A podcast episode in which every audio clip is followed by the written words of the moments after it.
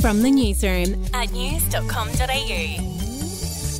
Hi there, I'm Andrew Bucklow. And I'm Bronte Coy. And this is the weekend edition of From the Newsroom, where we take a look at what are we making headlines next week. We'll begin with Nick Kyrgios, who will face a Canberra court on Monday accused of assault. The tennis ace's charge relates to an incident in January twenty twenty-one that was reported to A C T police in December. His court date was initially scheduled for earlier this month but had to be postponed. Overseas now, and the United States and South Korea will begin their biggest combined military training in years next week. It comes in the face of an increasingly aggressive North Korea, who South Korea claims has been ramping up weapons tests and threats of nuclear conflict.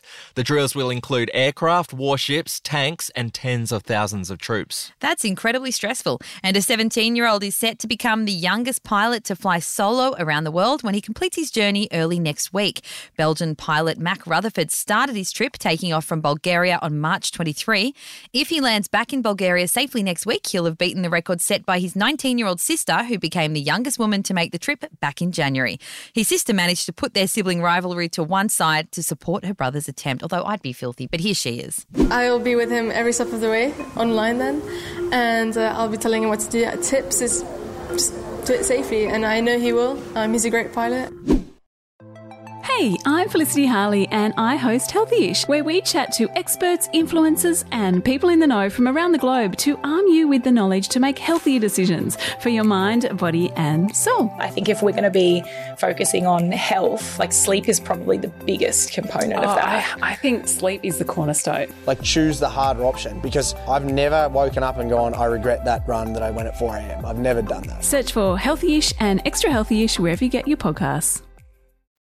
Time now to take a look at all the T V shows and movies coming out next week. Here's news dot com dot a u's Wenli Ma. Thanks, guys. First up next week, it's the big one. Well, it's one of two big ones in as many weeks. It's House of the Dragon, the Game of Thrones prequel many, but not all fans have been eagerly anticipating. Returning to the world of Westeros and more political betrayal than Scott Morrison's party room, House of the Dragon is set two hundred years before Game of Thrones. It tracks the story of King Viserys Targaryen and the brutal war to succeed him on the Iron Throne.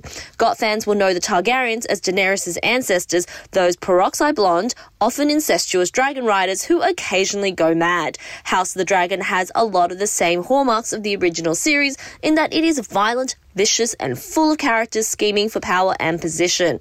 The series stars Matt Smith, Paddy Considine, Olivia Cooke, Rhys Ifans and features a star-making performance from Australian Millie Alcock. Here's a tease.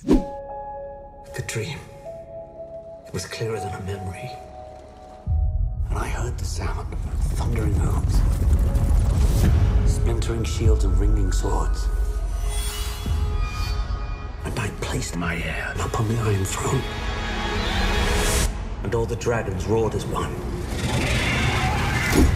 House of the Dragon starts on Binge and Foxtel from Monday. Next up is Sherwood, a British series set in Nottingham, but it doesn't have a bow and arrow slinging vigilante.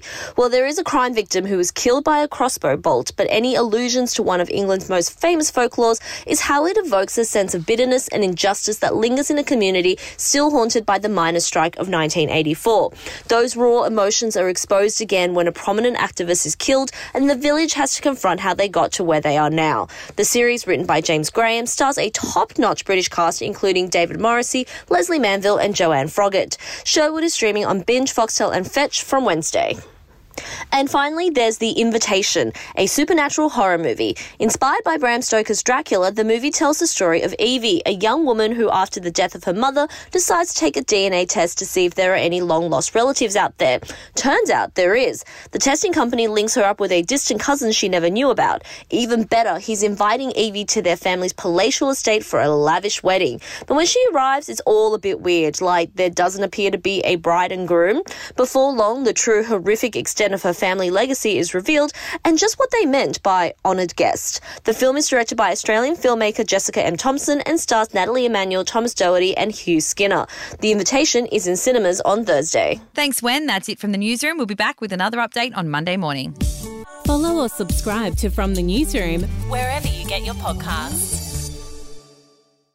Are you ready to get an inside look at crime from someone who has investigated some of Australia's worst crimes? It was like Aladdin's Cove. The luminol found bloodied footprints and bloodied handprints on a wall, so it's yeah. just like a horror movie. Former homicide detective Gary Jubelin sits down with cops, crims, addicts, victims, small-time cheats, and big-town lawyers as they tell their incredible stories. My house got raided. Next thing you know, I got bail refused. Next thing you know, I'm on a truck yeah. to Parklea Prison. Listen to I Catch Killers early and ad-free on Crimex Plus on Apple Podcasts today or wherever you get your podcasts.